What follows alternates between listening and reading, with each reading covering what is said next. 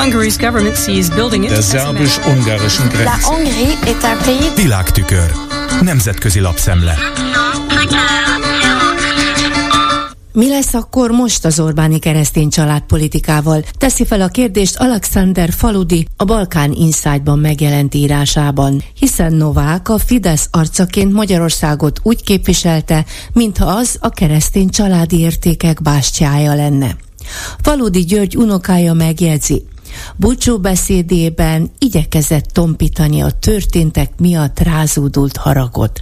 A volt köztársasági elnök jellemzésekor pedig kiemeli, ahogy a beszédében, úgy életében is a család és a vallás mindig is összefort. Elnöké történt kinevezése után is elégedett volt Orbán az általa képviselt keresztény családpolitikával.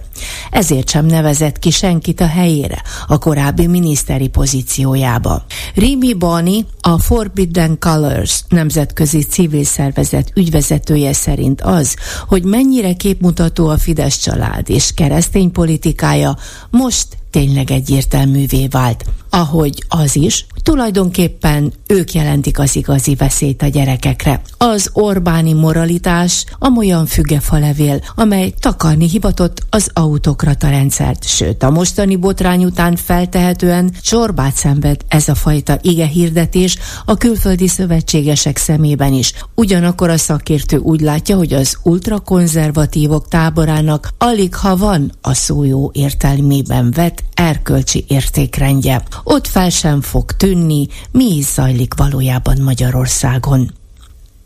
Azért elég meglepő, hogy még a tőzsdére szakosodott NASDAQ lapjában is foglalkoznak a magyar pedofil botrányjal. Nyitó képként Orbánt betéve. Mert hogy a Novák eset túlmutat önmagán, és többszörösen megkérdőjelezi Orbánik családról és kereszténységről vallott nézeteit, értékképviseletét. A Reuters alapján megjelent írás is úgy véli, hogy a lemondásokkal korán sem zárult le a történet. Orbán kormányzásának legkritikusabb időszakához ér. Ugyan a 2026-os választásokig még kiheverheti a botrányt, de az uniós választásokra rossz hatással lehet, miután hatalma kiterjesztésében bizakodik a kormányfő.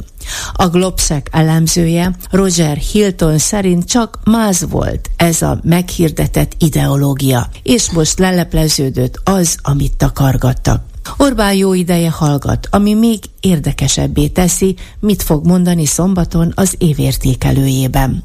A Political Capital úgy véli, itt még messze nincs vége a történetnek, amit ráadásul az elnökválasztási procedúra továbbra is életben fog tartani. Persze a NASDAQ a legfrissebb, negyedik negyedéves magyar adatokat is ismerteti, úgyhogy hazánkról pozitív hírek nem jelentek meg ma a labban. Az inflációs mutató lassan javul, Románia is megelőzte Magyarországot a gazdasági növekedésben, nem beszélve Szlovákiáról. Ő is látványos eredményeket produkált. Míg a 0,9%-os várakozásokkal szemben Magyarországon gyakorlatilag nem volt GDP növekedés. A Franciaország 24, a France 24 cikkében, és úgy tűnik, Elsőként a nemzetközi sajtóban megjelent Magyar Péter neve, illetve az, hogy bentfentesként Varga Judit igazságügyminiszter volt férjeként kikelt az Orbáni rendszer ellen. Ebben a tudósításban is közlik, ilyen gyors és méreható válság nem érte el a kormányt még. Az AFP-nek nyilatkozó László Robert szakértő szerint egyik kérdés veti fel a másikat, az egyik megoldás veti fel a belőle fakadó újabb és újabb problémákat. És bekerült a nemzetközi hírfolyamba magyar mondása is, az igazi felelősök a nők szoknyája mögé bújnak.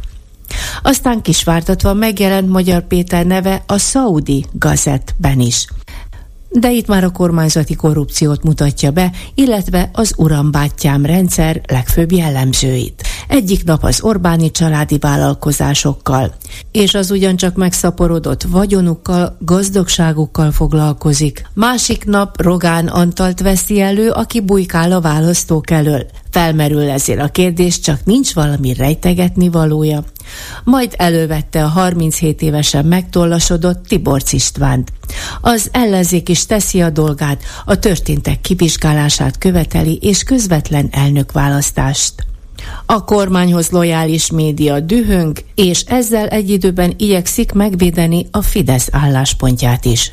Végül nagyon röviden arról, hogy Szijjártó Péter Harvardon tett látogatása, illetve előadása után a Belfair Center, a Harvard Kennedy Tanulmányok Központja szükségesnek látta az elhangzottakra reagáló cikk megjelentetését. Ebben megjegyzi, mint az unión belül az egyedüli Oroszország szövetséges, Magyarország természetesen nem zárható ki a NATO-ból, azonban bizonyos vonatkozásokban célra vezető lehet a távolságtartás. Eredményesebb viszont, ha Magyarországot bevonják a NATO katonák felkészítésébe, és a magyar katonák részt vehetnének a Fekete-tengeri rotációs állomány munkájában is. Az Egyesült Államok katonai szinten történő szorosabb együttműködése Magyarországgal végül elvezethet a demokratikus változás kikényszerítéséhez is. A Putyintól való távolodás igazi receptje még szorosabbra fűzni Magyarország NATO kapcsolatait. A világtükör összeállítását Csenyánszki Judittól hallották. Der szerbus-ungarischen Grenze. Nemzetközi lapszemlét hallottak.